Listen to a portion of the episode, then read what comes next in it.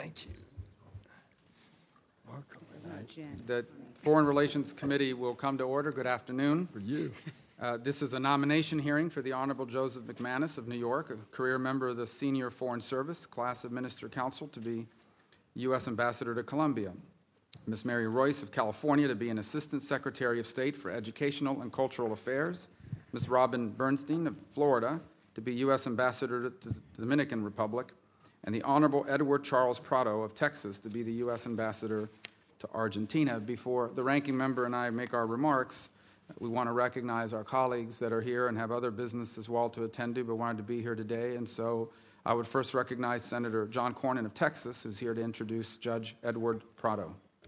Well, thank you, Mr. Chairman and members of the committee. It's an honor to be back before you, and particularly to introduce my friend, Judge Ed Prado, who's been nominated by the President to be the U.S. Ambassador to the Argentine Republic. Judge Prado and I go back a long way.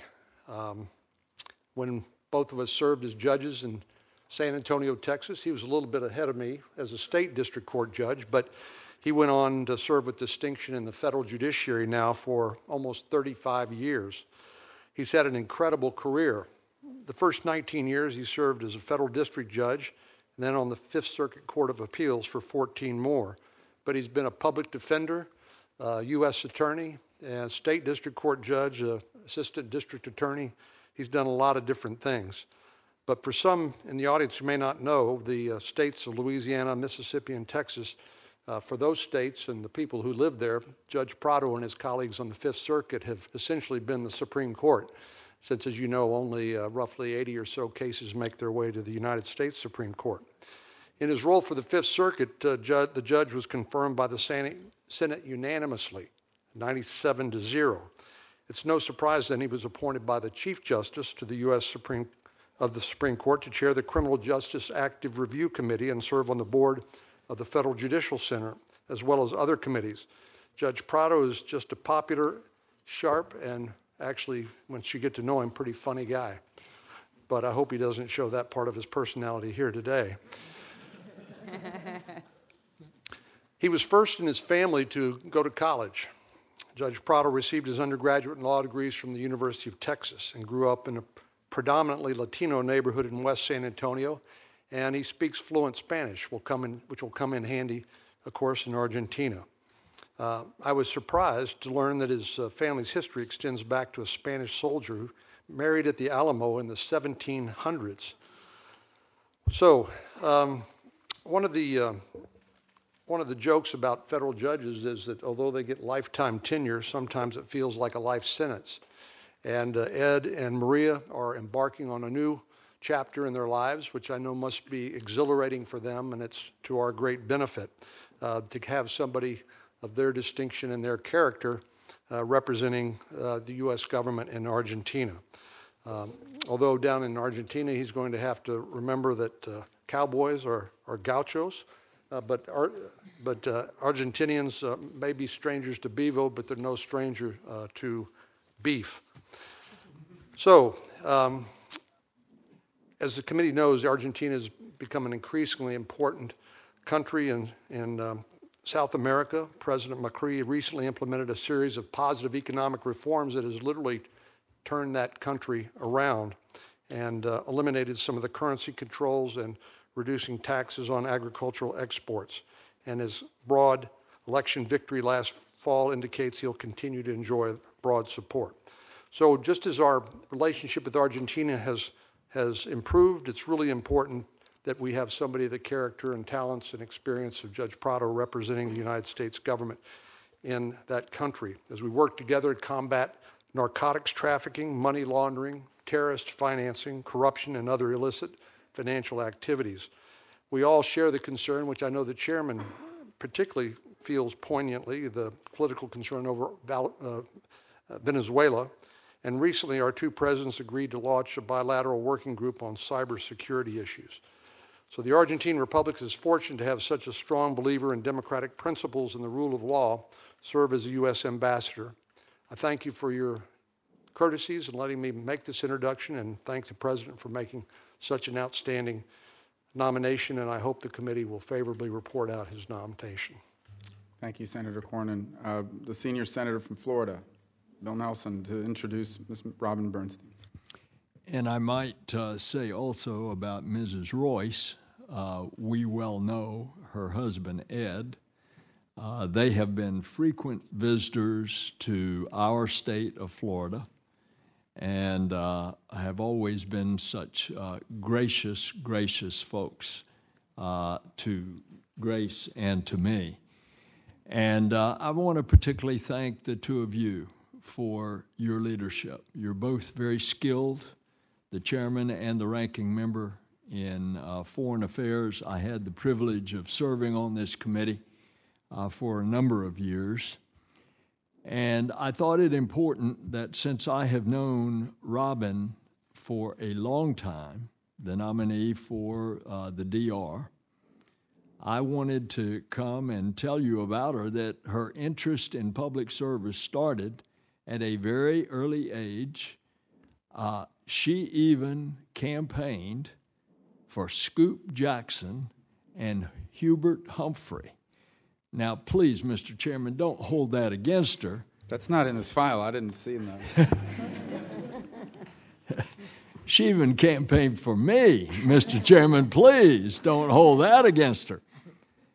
Uh, and she worked for the Joint Economic Committee and the Department of Commerce.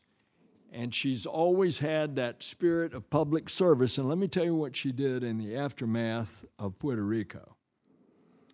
In a bipartisan way, she put together the Palm Beach County Cares organization that within just a few weeks of the hurricane in Puerto Rico, they delivered over 100 tons of supplies. And they also helped to get clean water. Uh, and you know how desperate those folks are uh, as they continue, many of them still without electricity this late in the day, uh, and potable water. That spirit of service and that proven ability to work in a bipartisan manner is going to make her a great ambassador. And so uh, I've already congratulated her on the nomination, and I'd like to see her confirmation fly through the Senate. Thank you, Mr. Chairman. Thank you, Senator Nelson, and I think I speak for the ranking member. We thank you for your compliments. You are free to come to all of our hearings and say that as well. I just did that in a press conference Yes, sir. with you, Mr. Chairman. But thank you for coming today. A member of our committee, Senator Udall, of New Mexico, will be introducing Ms. Royce.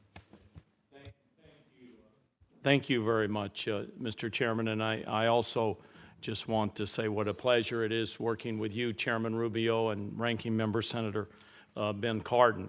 Uh, my wife Jill and I have known uh, Marie Royce for close to 20 years when I uh, began my service in the House of Representatives. Marie is a California native.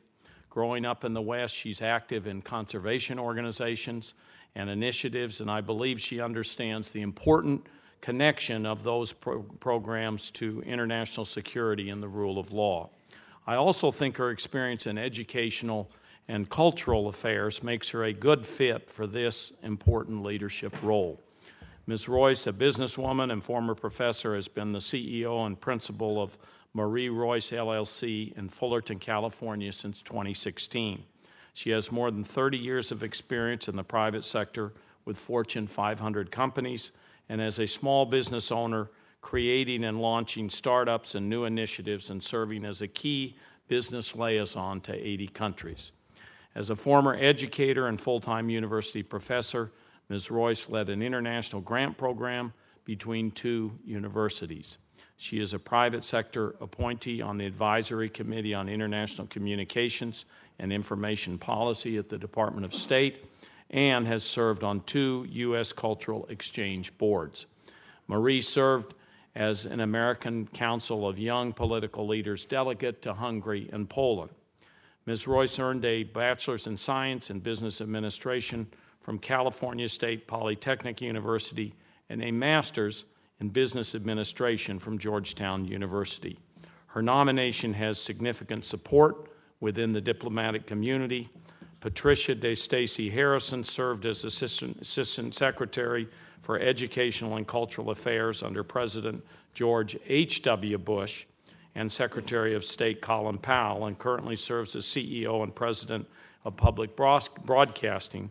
Ms. Harrison says, and I quote here Marie Royce's experience, leadership, knowledge, and commitment to service will be of high benefit to our country and the Department of State and the Bureau of Educational and Cultural Affairs.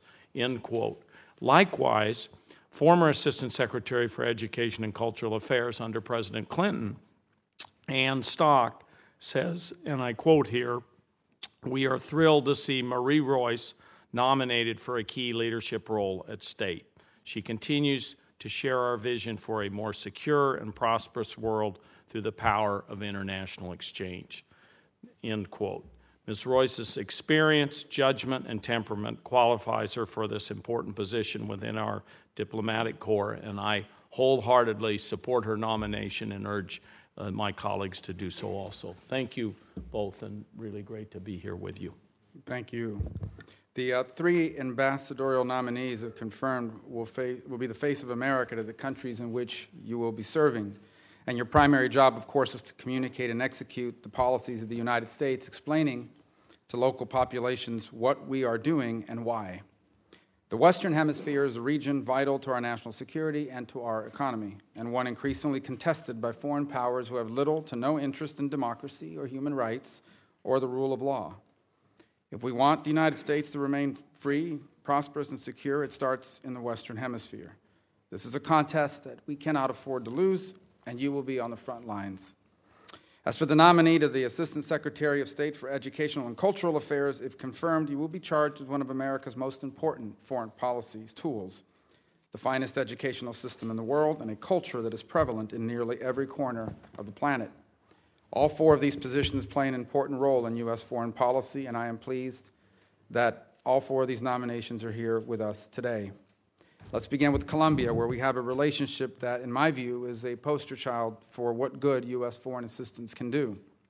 We have worked for decades now with the Colombian government on a problem of mutual concern the production and trafficking of drugs. The U.S. Colombia Initiative, Plan Colombia, is one of the most effective bilateral efforts that we've ever undertaken and is a model in this Western Hemisphere.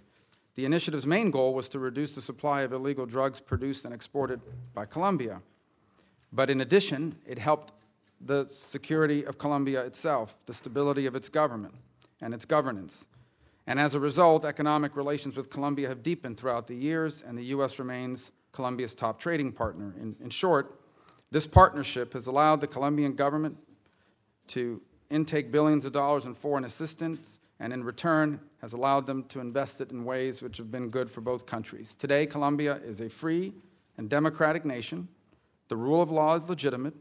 It has one of the strongest and largest economies in the region, and it is among our strongest allies in the hemisphere, no longer just a recipient of support, but providing it themselves in places like Honduras. Still, it faces challenges, and given the internal and regional issues its government is facing, especially with narco trafficking and the FARC, anyone under consideration for this position should demonstrate a deep understanding of the political, security, and economic climate as well as the opportunities for the United States in partnership with Colombia and with the region at large.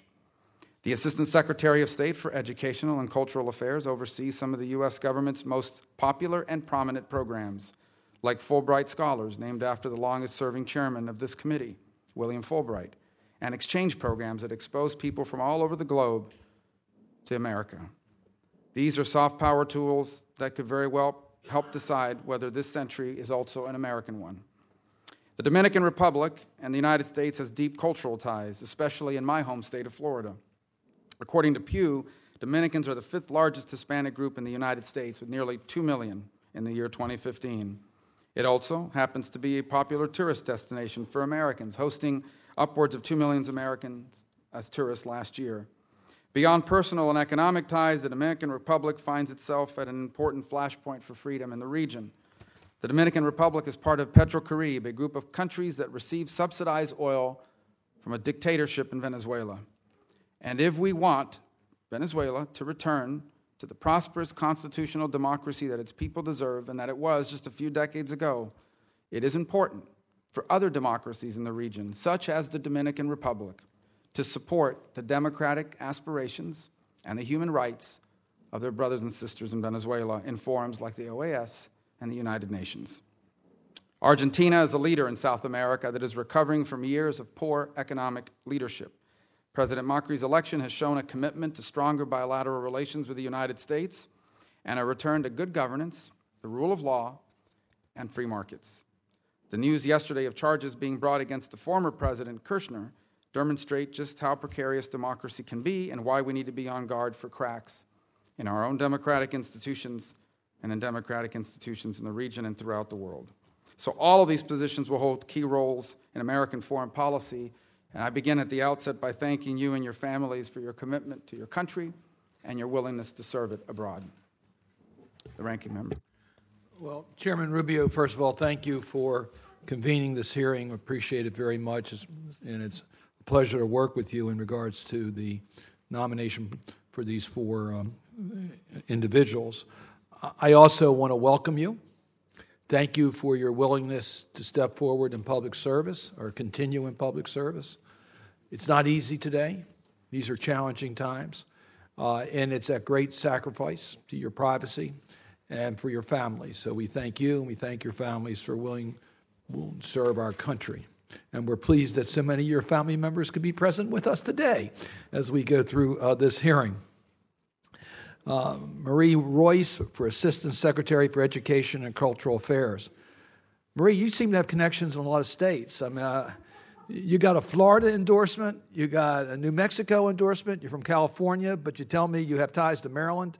So obviously, you know the country. So um, congratulations on so many different contacts, and you have an extremely impressive background, well known for your experience in business and your global uh, engagement. So we thank you for being willing to take on this extremely important position to promote U.S. standing in the world and our democratic principles. Our cultural ambassador, cultivating global relationships. Uh, let me just underscore the importance of this. When you look at the alumni clubs from these uh, programs, you find many current and former heads of state. So this truly is America's gift to the international community in promoting our values. More important now than ever before when you see, for example, what's happening in the Philippines with President Duterte's uh, use of extrajudicial killings in order to deal with the um, drug problem there, and some kind comments sent by our president in regards to those methods. Believe me, we have challenges today and we need your help. I do want just to acknowledge that the administration's budget would cut your program by 75%. Now, we're not going to go along with that, but we need a friend in your, to advocate with us so that you have the resources you need to carry out this very important assignment.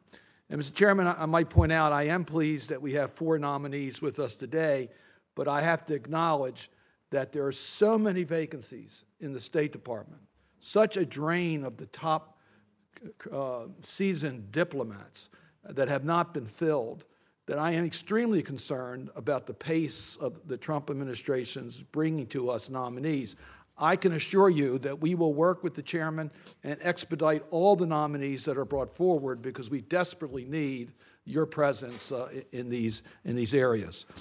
To Ambassador McManus, uh, thank you for your career service. You've had an extremely impressive career, including being our representative in Vienna to the international organizations, including the IAEA. Uh, that uh, gives you a wealth of experience that you can take to Colombia. Uh, the implementation of the peace accords. Senator Blunt and I have worked uh, with the um, Atlantic Council in regards to the implementation of the peace accords, and uh, there's a lot of interest in Congress, uh, bipartisan interest. But one of the real challenges that we need to follow up, and this committee is very interested in, is accountability and make sure there's no impunities as to the violations of human rights with, with FARC and others that occurred uh, during this the longest uh, uh, civil war in, in our hemisphere. So we do want to make sure that the peace accords are entered into in the right way, and that there's a there's, there's accountability for the for the human rights violations. We have to address the illicit coca cultivations. We know that. It is a major source of concern to us. And as the chairman pointed out, with both Colombia and with Argentina, uh, the impact of Venezuela is, is so noticeable. The impact on Colombia, particularly on, on, uh, on uh, people trying to, to find life that can't, can't exist in Venezuela, uh, and the inability to deliver effectively humanitarian assistance to the people of Venezuela. All that will become part of the charge of our missions in, in, in Colombia and in Argentina. Uh, to, to Judge Prado, we had a chance to talk yesterday. You've had a very distinguished career, and we thank you for your willingness. It's, we don't normally get circuit court judges that are on their way to become ambassadors, so, uh, but your experience is, is, is incredible, and your commitment to public service is one that we all admire. So I just really wanted to thank you for being willing to take your talent uh, to Argentina. Uh, it is our only major non NATO uh, ally in Latin America. Uh, this year, they will host the G20, as we had a chance to talk about. Uh, and as I explained to you, we need to bring closure to the 1994 bombings of the Jewish Community Center in Argentina. Uh, the cover up here by the former government is one that cannot go unchallenged. And the United States needs to play a role to make sure that Argentina brings uh, closure to that issue, holding those responsible accountable uh, for, for that bombing. Uh, and I am concerned about the increased presence of China in Argentina. Uh, it's, and uh, it's one in which we need to understand uh, as we go forward, and our ambassador will play a very, very important role there.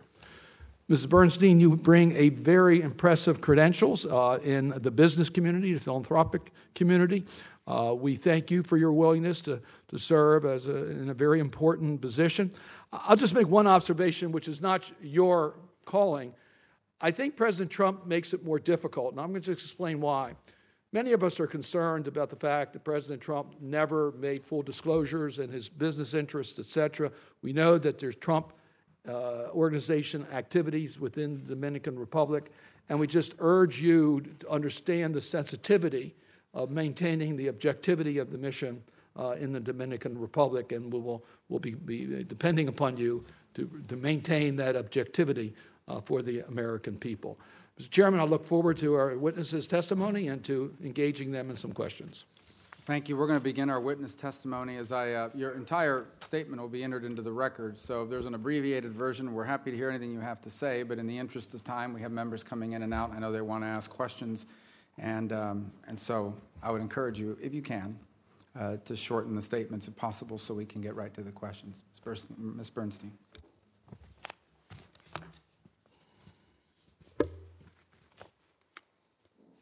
Chairman Rubio, Ranking Member Cardin, distinguished members of the committee.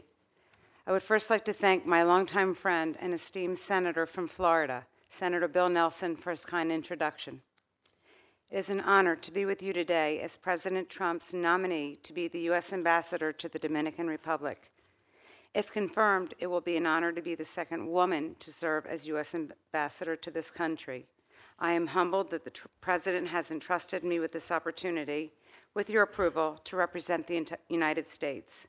If confirmed, I look forward to working with the White House, Secretary Tillerson, and our talented and dedicated staff to lead our engagement with such an important regional ally and partner.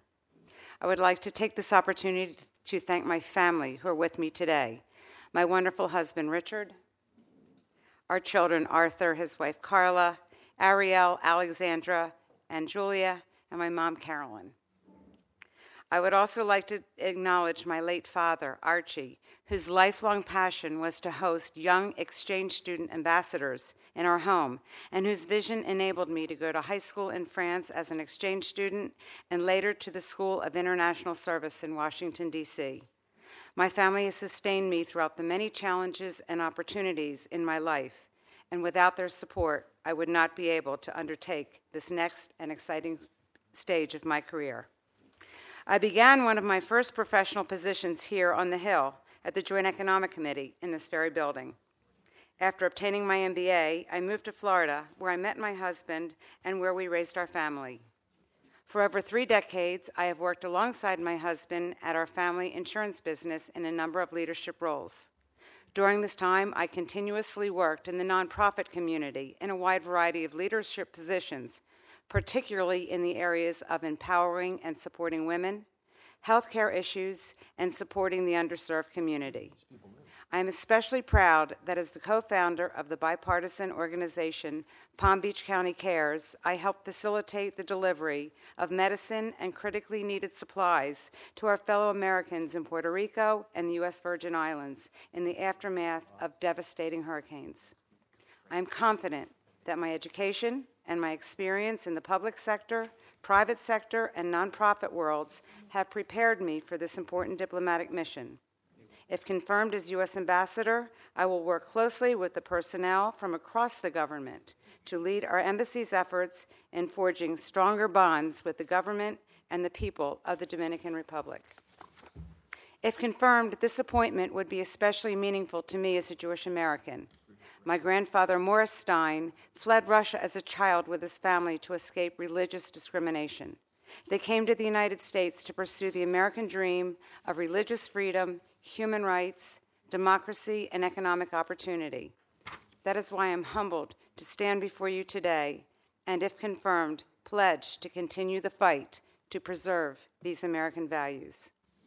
In the Jewish faith, we have a saying when you save a life, you save the world.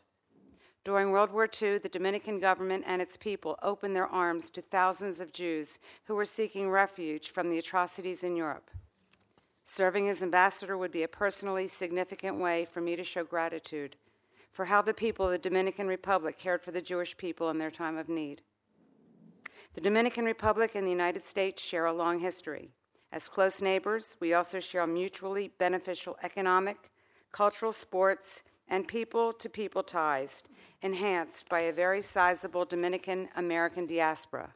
If confirmed, I will work to ensure that trade opportunities continue to grow and deliver prosperity for both our nations, and to ensure that our economic engagement will continue to benefit the United States.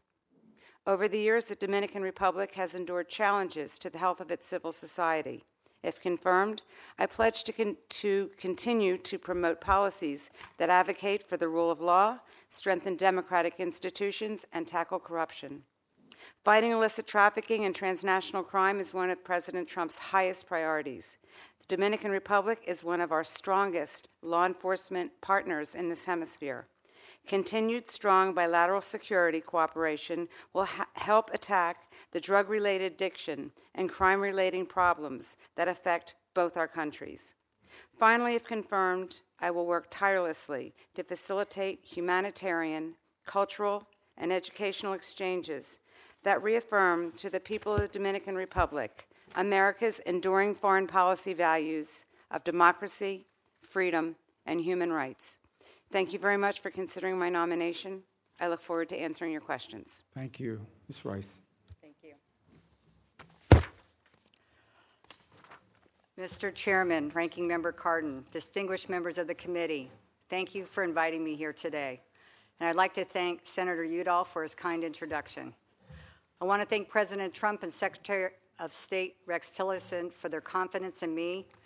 And if confirmed, it will be a privilege to represent you and the American people globally.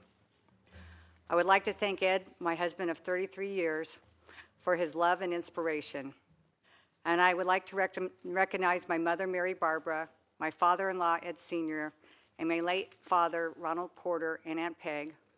To my family and friends in California, and my friends that are here today, I could not ask for better support.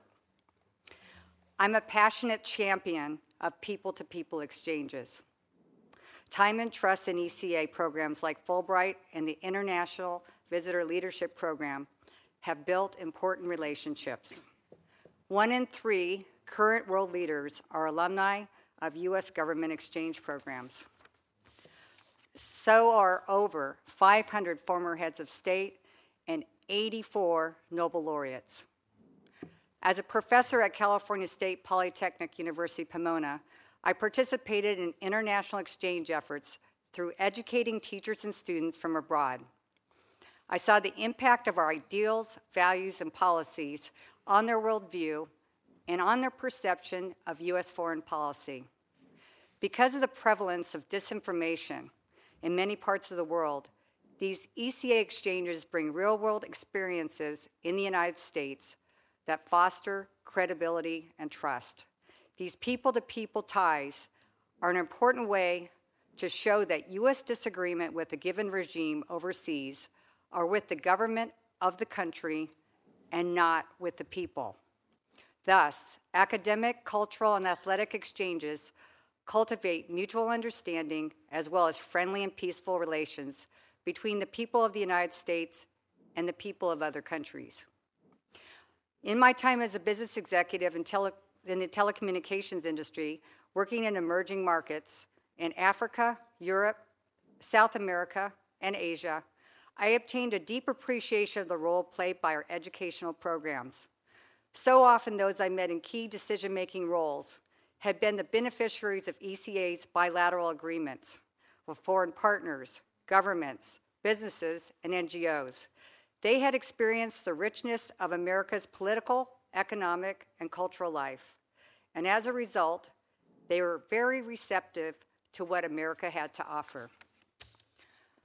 As a delegate to Hungary and Poland in the American Council of Young Political Leaders ACYPL program, I experienced the effectiveness of these bipartisan programs. ACYPL promotes mutual understanding and cultivates long lasting relationships among next generation leaders. It was an honor for me to later serve as secretary of the board. I served as a trustee of Meridian International, which works closely with the State Department and other U.S. government agencies to provide exchange and policy programs that strengthen U.S. engagement with the world and prepares leaders to address complex global problems. My professional career began with the Procter & Gamble Company in sales management and research and development worldwide. At P&G, I helped create and launch a mentoring program for women and minorities to help close gender and racial gaps in the workplace and attract diverse talent. I raise this point because American diversity and the advances in opportunity for women and minorities in our society serve as an example for those struggling for full rights abroad. Prospects for empowerment, democracy, and the rule of law worldwide are advanced when young people can participate in our public diplomacy programs. Involvement of American and international participants from traditionally underrepresented groups create opportunities that are open to all. This inclusion is an American value and advances American interests. From creating programs at Cal Poly Pomona, P&G, and Marriott International to creating a program for Muslim women in Afghanistan and later Iraq, I have volunteered my time to those who have faced discrimination and lacked opportunities. As a private sector appointee on the Advisory Committee on International Communications and Information Policy at the Department of State, I developed long distance mentoring programs. As noted by the Senator Udall, I have more than 30 years of experience in the private sector and small business and as a full time university professor. If confirmed, I would aim to strengthen our people to people ties even further. I'm very honored to be appointed to this important position and I will focus all my efforts on improving the vital missions of these programs. Thank you very much. Thank you, Ambassador McManus. Thank you, Senator. Uh, Mr. Chairman, uh, Mr. Ranking Member, members of the committee, it's an honor to appear here today as the President's nominee for U.S. Ambassador to the Republic of Colombia. If confirmed, I am committed to representing the President, the American people, and their national interests in a country so key to our security and prosperity in the Western Hemisphere. I would like to thank uh, first my wife, uh, Carol, and our son, Chris, for their support during my 32 year career in the Foreign Service. Without that support, I would not be here today. Uh, Mr. Chairman, Colombia has transformed itself. Mr. Chairman, I find myself particularly challenged by the fact that your introduction and the ranking member's introduction on Colombia were a perfect uh, articulation of our policy. It is a representation of the bipartisan nature of that uh, support over the past 20 years. And um, I would be happy to read my statement, my abbreviated statement, but I would prefer, in fact, to, uh, in the Senate tradition, associate myself with those remarks and leave myself available for a full set of questions. It is um, a well known account, it is one that we all understand, and I look forward to talking to you about it. If confirmed, I plan on representing our country fully uh, and, and in a fashion that would continue the progress that we've made under Plan Colombia. Yeah, I think Senator Cardin makes the point that anytime uh, your statement basically is you agree with what we have to say, it's always a good sign. But that's just our opinion. I, I got lucky, Senator. All right, Judge Prado, do you agree with us too? 101%. I, I think that uh, Mr. McManus should have checked with the rest of us on, on the panel as to whether he should have cut his statement short, because I think the rest of us would have preferred that it be longer. Yes. Uh, Mr. Chairman, uh, Rubio, Ranking Member Cardin, and other members of the committee, including uh, Senator Kaine, who's here, and I'll acknowledge him. Uh, thank you for the opportunity to appear before you uh, this afternoon. And I also went, wish to thank my good friend, Senator Cornyn, Car- Cornyn. We go back a very, very long way when we were both young lawyers. We have an informal agreement that if I don't tell stories on him, he won't tell stories on me. So I'll leave it at that and thank him for uh, being here today and introducing me to the committee. It's an honor to appear before you today as the President's nominee to be the United States Ambassador to the Argentine Republic. I must say it's a rather awkward position for me because, as an appellate judge, I'm used to being the one behind the bench and asking the questions and controlling the little red lights and light traffic. So it's a little different situation for me today, but be that as it may, I hope to assure you that my career as a judge, my work ethic, my resolve, make me well qualified to be America's voice in Argentina. I thank President Trump for his confidence in me and for this opportunity. And I thank Secretary Rex Tillerson for supporting my nomination. I'm here today with my wife of 44 years, Maria. She has been my strongest supporter throughout my life and our marriage and in this new endeavor. She understands that there is an important role for the spouse of an ambassador, and she's eager to take on that responsibility. We are a team, and she's coming with me as part of my team. Our son Edward could not join us today, but he's very enthusiastic about this opportunity for his father, and I think he'd rather save his money for possible trips further south than to come up here to DC today. Uh, I'd also uh, like to acknowledge some of my former law clerks that are in the audience. As a judge for many years, I've had the opportunity to hire young, bright lawyers from various law schools throughout the country, and they have been part of what they call Team Prado, and I wish to thank them for appearing here today with me. My career has prepared me well for this new responsibility. As a federal judge, I listened, I gathered information, I analyzed it carefully, and ultimately had the responsibility to make difficult decisions. I understood that with the title of judge came power and respect, but with that power and with that respect also came a responsibility to do what the law demanded, regardless of the consequences. Likewise, the title of ambassador carries with it a great deal of prestige. But with that prestige also comes a great responsibility to represent the United States of America. My goal will be to earn the respect that comes with the title of ambassador and to represent our country to the best of my ability. I also realize that while I might serve as the face of the court, there are dozens of persons behind the scenes that make the courts function properly. The same is true of an embassy. While I might be the face of the embassy, I understand that there is a team and many dedicated employees behind the scenes making sure that America is properly represented.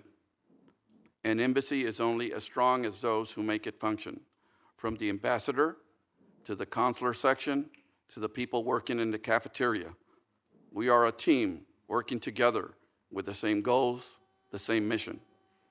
I have had the opportunity to travel to Argentina on numerous occasions.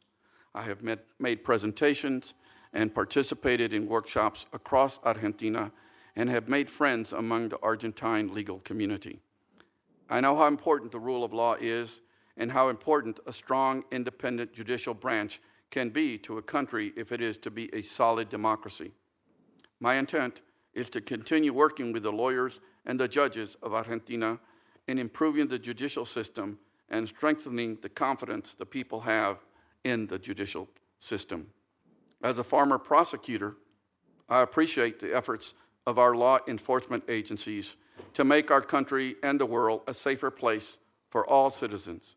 It is my intent to fully support United States law enforcement agencies' efforts in supporting Argentine law enforcement and their fight against crime. I am committed to help build capacity within the Argentine police to promote security in a vital regional ally.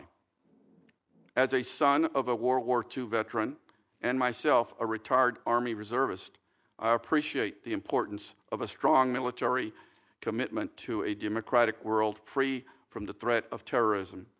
Our support of the Argentine military must continue. I also hope to work closely on commercial and economic issues to increase opportunities, opportunities for United States business in Argentina. I will work to further enhance our bilateral trade relationship. Argentina is the eighth largest country in the world by land area and has a powerful and diverse economy. While the country has no doubt dealt with its share of economic challenges, the current Macri administration has established wide reaching reforms seeking to strengthen Argentina's market and its position in the global economic community.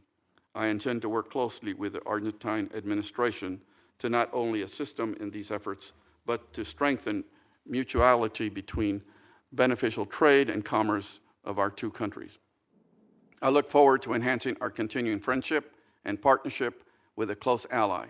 Through our efforts, we can strengthen peace and prosperity in both countries, and I look forward to representing the United States on the global stage. I welcome your questions.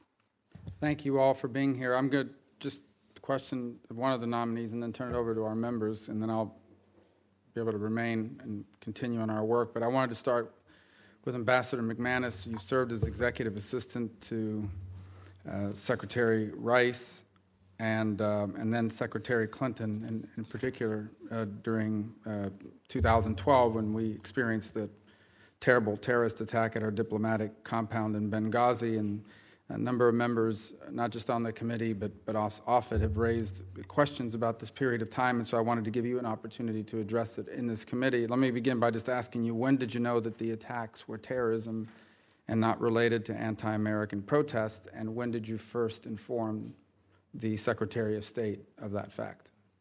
Um, Senator, thank you. I'm going to try and answer that uh, in the correct order. Um, I first learned of the attack when it was reported from the uh, Diplomatic Security Command Center to our uh, operations center, and they in turn contacted me to let me know that there had been an attack or that there was an attack underway. Um, to, to uh, uh, identify when I had knowledge that it was a terrorist attack is a different arc. Um, my response uh, initially and my, all of my communications were internal uh, and intended only to inform people as required to understand what the secretary's um, uh, whereabouts were and what the secretary was uh, addressing at that particular moment. Uh, and this was over the course of several hours in the afternoon and into the evening. Um, I use the term terrorist attack because that's what I judged it to be. It was not a legal determination. It was not based on uh, uh, an amass of, of evidence or, um, or analysis. It was the term that I used to describe what I saw taking place. When did you first inform the Secretary of State? Um, well, I would say within minutes. It was probably uh, uh, approximately 3:30, 3:20, if I'm not mistaken um, in the afternoon when I informed the secretary that this was underway and that we were monitoring what exactly was taking place. Okay, um, one more question, and, and again, to give you the opportunity to, to answer. Did, did you ever purposely mislead or advocate for misleading the American public about the nature of the attack? Never, Senator. That, that, never. Okay, thank you. Senator Cardin. Judge Prado, you and I had a chance to talk about uh, the use of your talents in the legal system uh, to deal with a, the problem in Argentina from the 94 bombing of the Jewish Community Center. And I just really want to get on the record here our concern that that matter be um, uh, of high priority to our mission, uh, that there be justice in regards to what happened and, and any uh, cover up that was engaged by the government. Yes, sir, Senator. I'm, I'm encouraged that the present administration has refocused its investigation on those horrible uh, terrorist attacks. Uh, we share, unfortunately, that with Argentina, that our country too has been attacked by terrorists and many people were uh, killed and, and injured.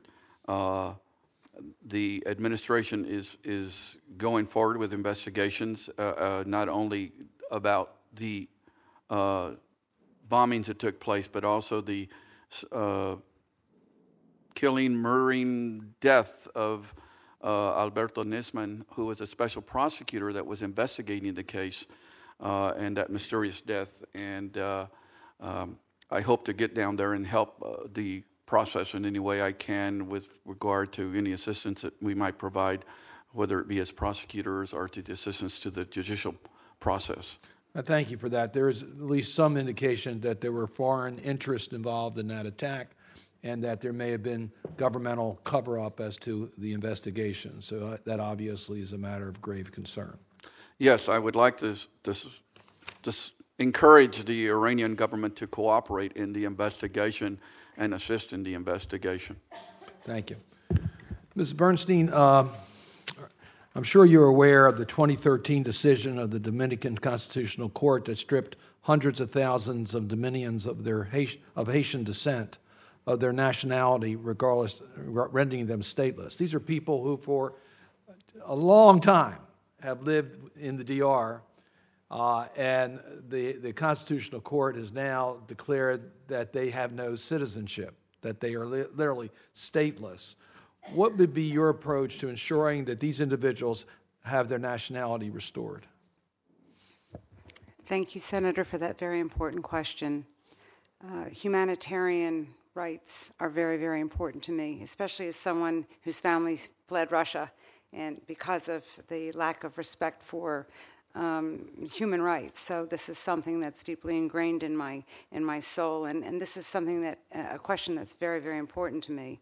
Um, first of all, I would I I agree with you that human rights uh, should be respected, and um, the Pope, even Pope John Paul, said that everyone, if I may quote, everyone should have the opportunity to eat enough, to be cared for when ill, to find housing, to study to overcome illiteracy, to find worthwhile and properly paid work, all that provides a truly human life for men and women, young and old and I would take a very active role in working with embassy or embassy staff. Uh, I understand that um, this is something that we do, uh, if confirmed.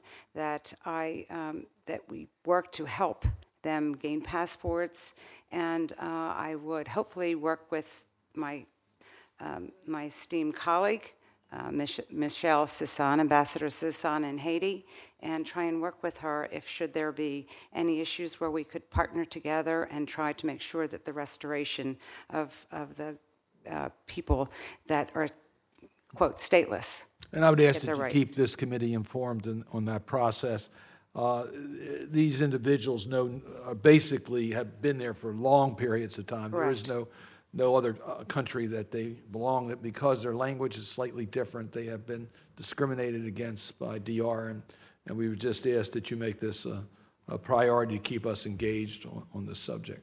Absolutely, and if confirmed, I can assure you that I look forward to working with you to assure that this will happen, and I look forward to keeping staying engaged with you on this issue.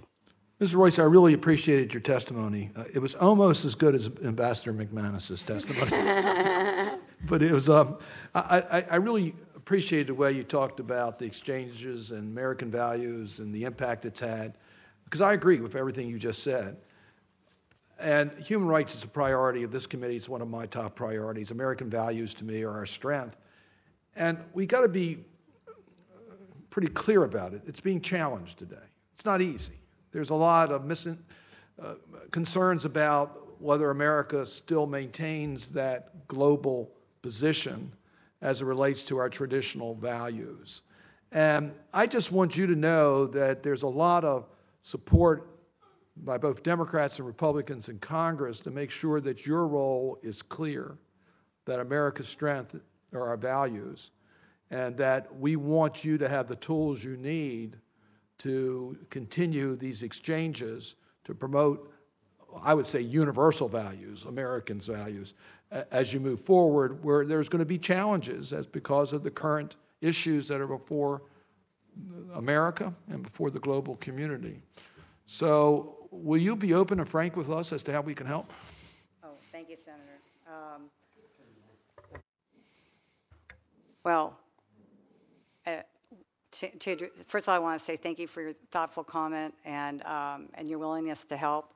Uh, what I'd like to share in your opening statement that you stated was how important um, exchange programs are as far as that valued aspect of America's international leadership. Um, as you know, and you mentioned your statement um, about resources, and I want to assure you that if confirmed at any level of resources, I'm going to utilize my skills for coming from the private sector, where I uh, manage with challenging bu- budgets oftentimes, and I'm going to leverage the assets of the ECA, and that includes the experts at the State Department, our resources, and you mentioned the, um, the, the alumni. That's really important. In addition to that, I'm going to marshal the resources against our highest public policy priorities for foreign policy. Uh, so I will just say that I'm going to welcome your feedback and be open to it. Uh, any way that we can make any improvements um, to enhance and improve our public policy, um, I would welcome that. Thank you. Uh, and with your indulgence, Mr. Chairman, I just want to ask Ambassador McManus uh, in regards to the peace process in Colombia and the reconciliation is critically important that the terms of the uh, peace agreements as it relates to those that have been have violated human rights that they're held accountable or consistent with the peace agreements there's there's responsibilities on both sides and what i find that when peace agreements are entered into, the human rights component sometimes gets left on the table as far as enforcement is concerned because it is not considered to be of equal priority to the other provisions in the peace accord. I would ask that that needs to be of highest priority, and the U.S. mission can play a, a major role to make sure that, in fact, is carried out. Senator, I'd, I'd, I'd comment briefly on that. Um, uh, first, um, I think that the uh, peace accords themselves uh, have woven into them an understanding that the uh, repair that needs to be done to the social fabric in that country is part and parcel of both the, the uh, scourge of uh, illegal narcotics and the response to that scourge in the peace accord and, and following which is um, the introduction of uh, state presence, of state institutions in areas that have traditionally not seen investment and participation by the state. One, for security reasons initially, but secondly, because they are areas that are, uh, are, are, in need of growth, and many of them, in fact, line up with areas of the country where indigenous populations or Afro Colombian populations are prevalent. So um, the, uh, the, the key word, as you said, is accountability. Accountability for crimes, and then um, an accountability to resolve part of the the uh, uh, the underlying causes for the state being in the woeful condition it was in when we first went forward with uh, Plan Colombia. H- human rights must be a, a part of that, and we've seen reactions from the Colombian government in terms of um, of providing greater protection to um, labor leaders and uh, human rights defenders, it is still a problem, and it is going to be over the course of the generation that makes changes in Colombia that will build out, I think, the institutions of Colombian governance that will provide the most important protections. Thank, thank Senator Kaine. Thank you, Mr. Chair, and congratulations to each of you. This is a very well qualified panel for the positions that you've been nominated for, and appreciate your willingness to serve. If I could ask you, uh, Mr. McManus, quickly, we were talking in the back room, and I was saying similar things that the a lot of times we wonder whether the effect of American foreign policy is is positive. Um, we try hard, we have good motivations, we invest a lot. Often, despite all of those things, we get involved in other countries and we're not happy with the outcomes. And then that makes people question, um, you know, whether we should make the effort at all. But Colombia is a perfect example of a, a careful and adroit and sustained investment between administrations and Congresses of both parties that has really been transformative. I, we've seen Colombia go from kind of a near failed state to a wonderful economic and security partner Yes. for the United States, a leader in its region. I remember going to visit the multinational force of observers that patrols and provides peace in the Sinai and the border between Egypt and Israel. And Colombia is a major participant in that peacekeeping operation, as they are in others. And so there's a lot at stake at this point in making sure that progress continues. One of the issues I know that Colombia is very interested in, and I wanted to get your take on it, is Colombia's desire to be part of the OECD. Um, so I'd like to hear your thought about whether Colombia seems to be on track to meet benchmarks for ascension to the OECD, um, and what are the obstacles that remain, and then what more could the United States do to be an ally in that effort? Thank you, Senator. Um, uh, Colombia's desire and, and, in fact, ambition to become part of um, OECD, to, be, to join a, in a community of nations that believe in um, uh, normative uh, standards and are willing to prove that they're capable of it, is a, a great sign that they are prepared to move forward. Our trade relationship with them now has as its framework uh, a um, trade cooperation agreement, which has resulted in a trade of a fairly good trade balance. It's one of the best in the world. Um, a trade uh, in goods of about 23 uh, million, uh, sorry, 23 billion dollars a year. Um, it varies depending upon a number of factors. Um, but also that um, both that trade agreement and the desire to join OECD has provided an impetus for a continuation in progress on, um, on standards, on labor standards, on resolving um, uh, conflicts that exist that have to do with protection of, uh, of intellectual property, um, the uh, access to the market of U.S. companies. Um, U.S. companies have uh, expressed, continue to, a great desire to invest in Colombia. Colombia is a country of 48 uh, million people. Um, it has a prominent role in the region uh, and has um, ready access to other markets. It is really at a point where it should be developing in, a very expansive way in terms of a larger global um, uh, footprint. There are issues that have yet to be uh, resolved. Um, uh, there is every hope that they can be resolved uh, in short order. Um, and and it, but it's under a concentrated review by the um, by the U.S. Trade Representative, by the Labor Department, and by the Department of Commerce. I've spoken with both Commerce and, and Labor about these issues. Um, this is a serious and ongoing conversation. It will continue to be so because there are elements of the Colombian economy that continue to involve directly issues such as child labor. And I don't mean child labor as in cutting the lawn on the weekend, really the, the misuse of children in uh, a labor market. So those are again, longer term shifts that have to take place. I think we're very positive in, in terms of the movement and hopeful that that can reach a good conclusion. I, I would encourage you in that way. I think this has a lot of benefit for um, Colombia if it's done, but I also think it has benefit for the OECD. An organization like the OECD can easily kind of be viewed as a Northern Hemisphere thing. Um, and I think it's really important that, that southern countries around the world also find them their own places in organizations like this. And so I would encourage you in that way. Thank you. Uh, Ms. Royce, let me uh, just put a pet issue of mine on the table for your new job, and that is uh, in the area of education exchange. Um, of course, we have a crown jewel education system, Fulbright scholarships, and other things. I so often worry, though, when, the, when we talk about education, we always diss career and technical education. And I think there's an excellent opportunity for exchanges in this space. If you uh, qualify for a Pell Grant in this country, you can use it on a college campus, but you can't use it at an apprenticeship program or a career and technical program, not on a college campus. If you're in the military, like my son, you get a tuition assistance benefit. You can use it at a college campus. You can't use it to take a welding certification exam if you're an ordnance officer. If uh, the, the, we have a, had a presidential scholars program for 50 years that recognizes high school students who are superstars only uh, in recently, Senator Portman and I convinced President Obama to start recognizing career and technical education superstars too. You can pretty much look across the spectrum of U.S. education policy, and we say college is great, and we've kind of underestimated career technical education and apprenticeships.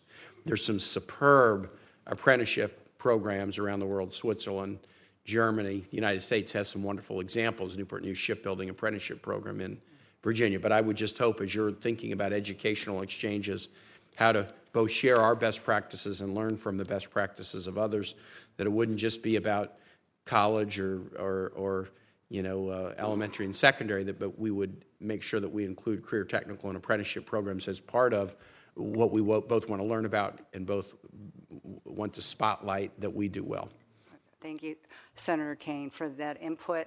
I would also add um, that I would be very open to looking at that, those types of programs. And as you are very well aware, many programs have been made um, and conducted with uh, working back and forth with Congress. A couple of those include the Kennedy Lugar program for high school students. Another one you probably are aware of is the Ben Gilman program. And under Ben Gilman, I provided an opportunity for people that were first generation uh, students from their families to go to college mm. and helps with financial need. Of course, again, that was in direct consultation with Congress. So I would just add that I think these types of ideas are great to um, think about and include. So uh, I appreciate your input and we would look forward to, if, if I'm confirmed, uh, working with you on this. That's very good. Thank you so much. And I have another question or two that I'll just submit for the written record. Thank you. Um, Ambassador McManus, I wanted to ask you about cocaine because from 2006 to 2010, according to the RAND uh, study, there, the RAND study, there was a 50% drop off in consumption of cocaine in the United States.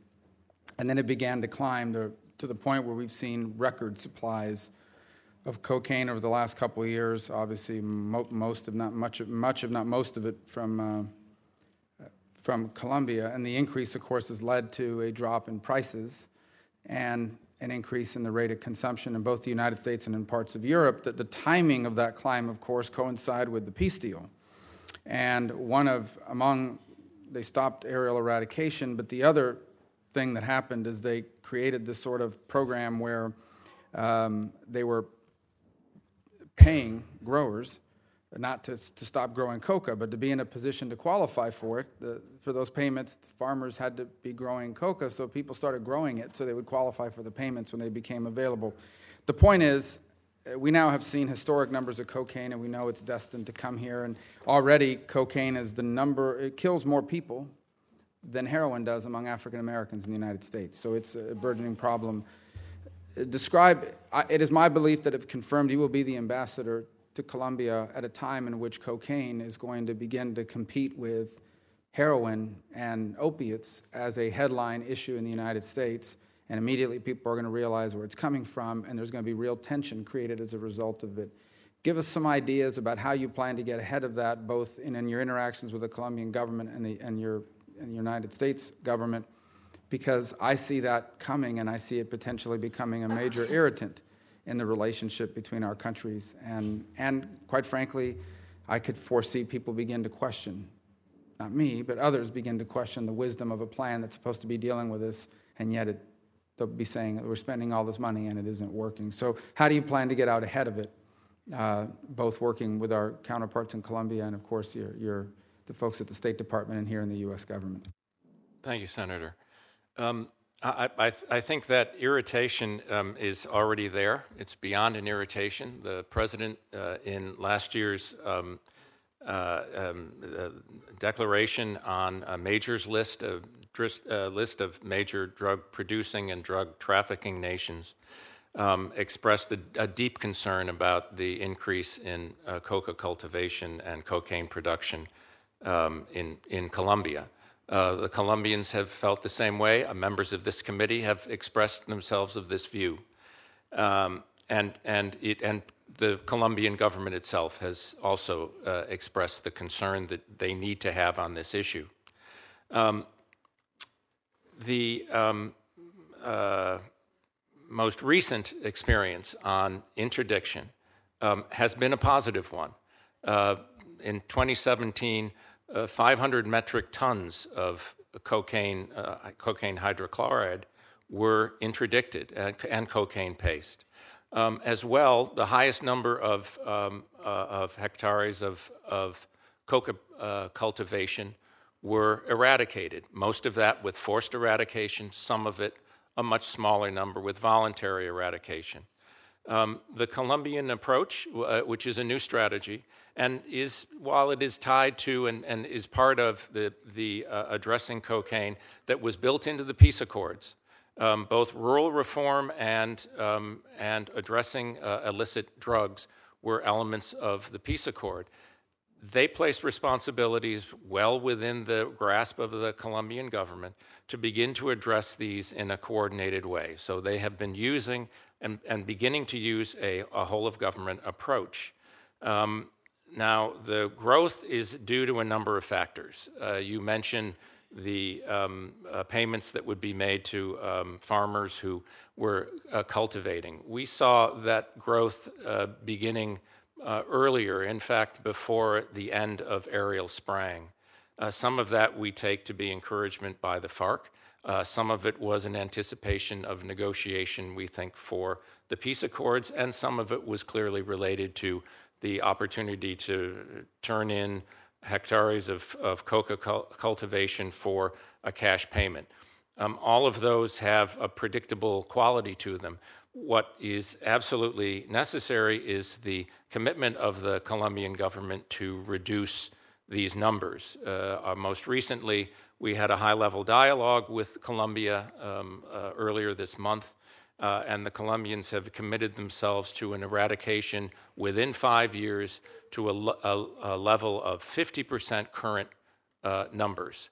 Now, we believe that there is both the focus, the uh, appropriate tools, the professionalized military that was part of and one of the the outcomes of Plan Colombia um, that lead to the ability of Colombia to do that. I recognize that there is a chain of, of, um, of uh, suffering that starts in Colombia and gets to the United States. And every country that is affected along the way, and certainly Americans um, who are affected by um, the introduction of, of illicit narcotics in the United States, are part of that and feel that suffering. Um, we know we have a responsibility at this end, and, and we've spoken about it in terms of demand reduction. Uh, unfortunately, demand also appears to be rising. Some of those indicators, like the number of first time users, continues to push up. Um, these are all issues that are going to have to be dealt with in a coordinated fashion at our end and we understand what the coordination needs to be at that end. Well, it, and it's impossible to talk about cocaine and its distribution without mentioning. Well, let me begin by saying that even as some elements of the FARC may have disbanded and disarmed and, and decommissioned, the space they once occupied in many parts of Colombia have been taken up by cartel and or ELN elements. And you're someone that's familiar, very familiar with the region, and obviously as a career service at the highest levels of the State Department are aware of this. Uh, it is indisputable, right, that the that the distribution of cocaine is wholly is assisted actively by elements in the Venezuelan government that participate both in its distribution and as, as we've seen with kingpin designations and, and, sanctions in this part of the and, and, and, indictments in the United States against some of these elements. And our own counterparts in Colombia point to this that the, the Venezuelan government is supportive of the ELN, has often hosted its officials on that side of the territory, but uh, without doubt, as you see the aerial routes that are distributing through the Caribbean, they almost all proceed from Venezuelan territory of Colombian cocaine. And therefore, as we look at this surge, it is fair to say that elements within the Venezuelan government and or military are active participants in the distribution of these cocaine routes. Senator, it would, um, it would attest credulity to believe that the ELN, which has traditionally operated along the Venezuelan border and has also acquired um, greater uh, license in areas that had previously been um, controlled by the FARC, that that border somehow becomes uh, an, an impossible barrier for them. Uh, it is uh, the, the, the border between Colombia and Venezuela is ripe for uh, mischief and for illegality. Uh, the ELN has an interest in uh, creating uh, opportunities for, um, for generating uh, illegal funds. So uh, I would ha- have to say that um, only somebody who was waiting for uh, the final analysis to make that conclusion would disagree with your, um, with your statement. Well, then I, I don't. It, it, it's, it's also fair to say that if you look at the challenges facing Colombia, whether it's assistance to the ELN, whether it's a massive migratory issue now with refugees fleeing Venezuela, whether it's the distribution of cocaine, including by elements within the government, the nephews of the dictator in Venezuela who's been convicted. Um, Venezuela poses a very significant national security threat to our strongest ally in South America, in Colombia. That's correct, Senator. Um, the um, Summit of the Americas uh, this year in April um, has as its uh, main theme uh, democratic governance against corruption. Um, I, you could put a colon after that and then say the problem of Venezuela. Uh, clearly, um, Venezuela as a regional threat as a threat to Colombia is the principal problem of today, of right now. There are um, uh, uh, solutions and steps that can be taken and that we've called for, that the, that the um, uh, United States government has called for, that are simple steps of return to democracy, return to a respect for human rights, allow fa- free and fair and transparent elections to go forward with international observers, uh, open a humanitarian corridor for food and, and, and medicine. Many of the Venezuelans who are crossing the border um, are seeking medical attention, are seeking simple vaccinations. Uh, uh, children are dying, uh, babies are dying as a result of that inability to, to secure basic care. In the, in the one last question in that regard, and that is, as you see more and more people coming across the border. By the way, some are uh, uh, citizens of both Venezuela and Colombia. Yes. Um, but as, as they come across the border and more strain is placed upon our allies, do you anticipate at some point, if not already, that the United States will need to step up and potentially provide Colombia with assistance along with the international community to deal with the pressures being created by these large number of refugees flowing in to Colombia from Venezuela? I do, Senator. I've, I've had conversations um, with, uh, with uh, USAID um, and with other elements in the State Department that would be directly involved in that kind of assistance. Um, I, I, think Colombia understands deeply the, the depth of this particular problem and this crisis um, and are prepared to seek uh, support when it's needed uh, in order to, to help alleviate the enormous stress that it's going to place both on the individuals, the Venezuelans themselves who have been displaced, um, but also on the systems in Colombia that are going to need to be able to respond to it. Thank you. Ms. Ms. Bernstein, I want to ask you two, or I guess it's one question with two parts about the Dominican Republic. One of the things that's concerning to us is while we're allies of the Dominican Republic and, and work with them and have strong cultural and economic ties in settings like the United Nations, um, their votes are very often not aligned with our priorities. As an example, uh, as, it is my view, and I think the view of most members of the Senate, in fact, I know it is because 100 members of the Senate addressed a letter that I led with Senator Coons to the UN Secretary General to express our deep concern about the unfair treatment of Israel at the United Nations. Uh, it is a entity and a body that frequently is home to anti Israel resolutions that, in many cases, attempts to delegitimize Israel. For example, in 2016, at its 71st session, the UN General Assembly adopted 18 resolutions directed at Israel. Resolutions on which the United States voted no, the Dominican Republic voted for each of these 18 resolutions.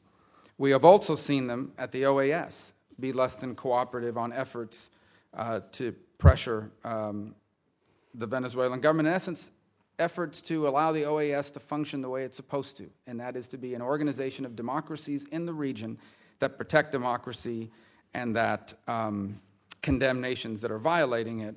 And obviously, one of the reasons potentially why this is happening is their, so their, their membership in Petrocaribe, which is a group of countries that receive subsidized oil, subsidized oil from, from Venezuela in exchange for Venezuelan influence in their government. I would just ask uh, do you commit to this committee that this is an issue that you're going to begin a dialogue with the highest levels of the government of the Dominican Republic, both on their anti Israel votes at the United Nations and also at, at their consistently not wanting to vote in favor of supporting uh, democracy in the region. Will you commit to this committee that that will be among the issues that you will raise, if so directed by the Department of State, at the highest levels of the Dominican government? Yes, absolutely, Senator, and I look forward to working with you in concert on this if confirmed. Thank you. Judge Prado, this has already been asked, and I just want to reiterate. I, I think that Argentina a, has a lot of positive things happening. Uh, they're a member of the Lima Group, as an example, a, a nation that, uh, a, group of nations that have taken it upon themselves to act, combine and coordinate efforts to pressure uh, Venezuela's dictatorship and, and, to push forward. And I would just ask uh, that, do you commit to doing all you can in your role to coordinate with your U.S. counterparts in the other member countries and to be continuing supportive of the Argentine government's uh, commitment to this process?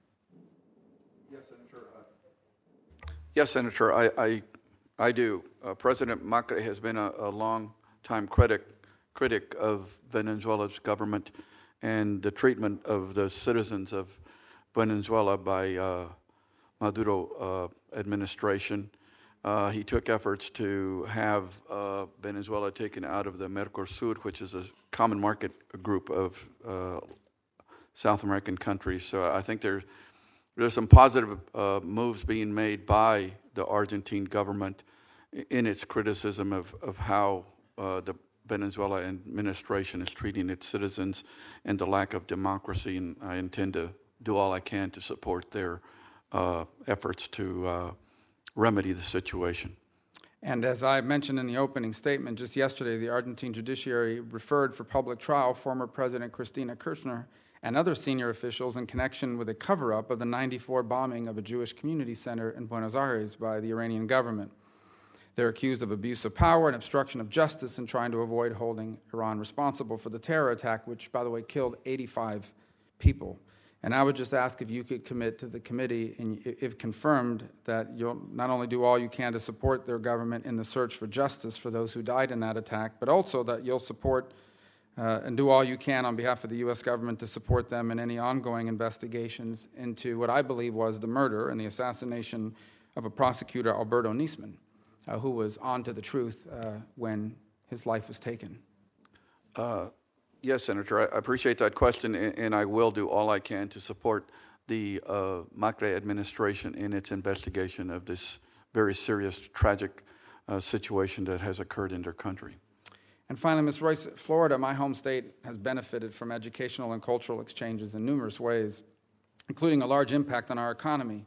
There was an article in the Washington Post in November of last year that, there, that, basically outlined that there's been a sharp change in foreign student enrollment in the U.S., with numbers declining in both 2016 and in 2017 of international students coming to the United States. Um, I was just, uh, I guess my question is if confirmed, what ideas do you have about increasing participation of educational and cultural exchanges both here and, and, and abroad? Thank you, Senator, for your question. Um, the information that I've received is that we've had um, 1 million international visitors this past year and the year before. So, of course, I would like to continue that. I'd like to also add uh, in that number, we even have 14,000. You're talking about students, international students? I think it's a combination of students and cultural exchange. Okay. Um, I'm sorry, maybe you can repeat the question. I think the question is what, what can we do to continue to ensure? Um, p- part of what's happening is, um, you know, in some countries around the world, they now have options available that they could only have gotten in the United States in years past. That's a part of development. But there might be some other factors at play that might be discouraging the growth in study abroad in the United States and or in participating in exchanges between students or coming here, and whether it's rhetoric in our politics uh, or perhaps the unavailability of some of these programs. But one of the things that we notice in our work, and I think the ranking member would agree, is oftentimes when you meet with important foreign leaders, one of the things you'll notice in their biography is that they graduated from an American university, and, and it actually has a real impact in our ability to engage with them because they are familiar with our system of government, they're familiar with the United States. It, it's a real advantage to this country. What ideas do you have to, to ensure that we now, that continue on that trend as we may face new global competitors for that, and or perhaps uh, options domestically that, that may no longer make our universities or our cultural exchanges as attractive as they may have been. Okay, thank you very much for the question, Senator. Um, you mentioned about the interlocutors of um, top world leaders, and I mentioned that in my opening statement. That one in three world leaders today are actually people that experience the United States firsthand through the international ECA programs that we've had. Um, I would also add that we've been doing some exciting things by trying to promote uh, English, and we have Engl- English centers around the world where we uh, offer uh, young people the opportunity to learn English, and they can do that online. And so, consequently, that also gives them an exposure. Um, another thing that's exciting about ECA right now is we've got some digital diplomacy initiatives. Uh, e- even our Facebook page, ha- we have seven basic uh, different Facebook pages, and we've got um, the third largest hits on one of the Facebook pages. And we've got a Twitter feed. We've got digital initiatives where people can actually go online and have a mentor. Um, I'll just add one, one type of program is the Christopher Stevens Initiative, which is actually all virtual. Um, excuse me, I, I, I, after our former ambassador. And so, consequently, we're engaging with people that normally would never have the opportunity to interface with an American. And so, I think that's another example where we're, we're able to create some hybrid programs to expose people to also increase our numbers. But what I've understood from um, the information I've received is that We've had a number of people that are still continuing to come to the United States uh, from the International Visitor Program, and there's a strong economic impact. I'm sure you know the numbers. Uh, those students have created 450,000 jobs here in the United States, $39 billion worth of uh, impact financially. Uh, again, I think um, I'll continue to try to do everything I can, if confirmed, to uh, try to continue to promote um, ways for people to be interested in coming to the United States, as again, because these leaders are so important. Again, and also I just add on a short term basis, uh, having these leaders here gives us opportunity to talk about things that are very important, uh, countering terrorism, the managing the refugee crisis, for example, or even responding to disaster relief, because these people are already here. So if that's a leader or exchange student, and if it's a student, of course, they're getting exposed to American values. We mentioned human rights, democracy, rule of law, um, free speech is another one. We're talking about countering uh, uh, aggressive regimes, getting the opportunity to be able to speak and gather freely. And I know you're a senator also on um, technology, uh, even uh, open and free data flows and uh, ex- cross border communications. I think that's really important. Thank you. Could I, if I could ask uh, Ms. Royce um, on the, the summer work travel programs, J1 visas. 17 senators sent a letter to Secretary Tillerson last summer uh, in regards to the importance of the continuation of that program. It's been under concern. Uh, I could just give you one example. I, I, I, I have talked with the, uh, the Jewish camp uh, uh, organizers and the use of the J1 visa for counselors at the camp for cultural um, uh, opportunities for the, for the campers there. It's an incredible program. Um, we are concerned about in this immigration debate that this program remain uh, as a high priority and continuation. What is your view on the on this program? Okay, thank you, Senator Cardin, for your uh, question. Um, wanted to share with you that I am familiar with the letter, and I also was um, impressed with the fact that uh, each of you uh, that signed on really talked about the, the importance of the summer work travel program uh, to the local community. Uh, in addition, uh, you recognize something that's very important in that letter, which was the fact that Americans should also have the opportunity to be able to go for these jobs. And, and in fact, it was recognized then that uh, these jobs should also be promoted broadly to Americans. Um, and, but of course, there's always a need for uh, talent in high demand season. Um, one of the things about this area is that uh, they're closely monitored and uh, site visits are conducted and they're always updating the regulations. And I want to let you know that I would continue to, uh, with those practices in a transparent way and would want to work with you on those. And I, I understand uh, the, you know, the summer work travel program has really uh, strong bipartisan support. And obviously, just even speaking uh, on the Hill here on my visits, um, you know, I, I just know how important that is, and um, I would be interested in, you know, continuing this dialogue. Thank you. Thanks, Jim.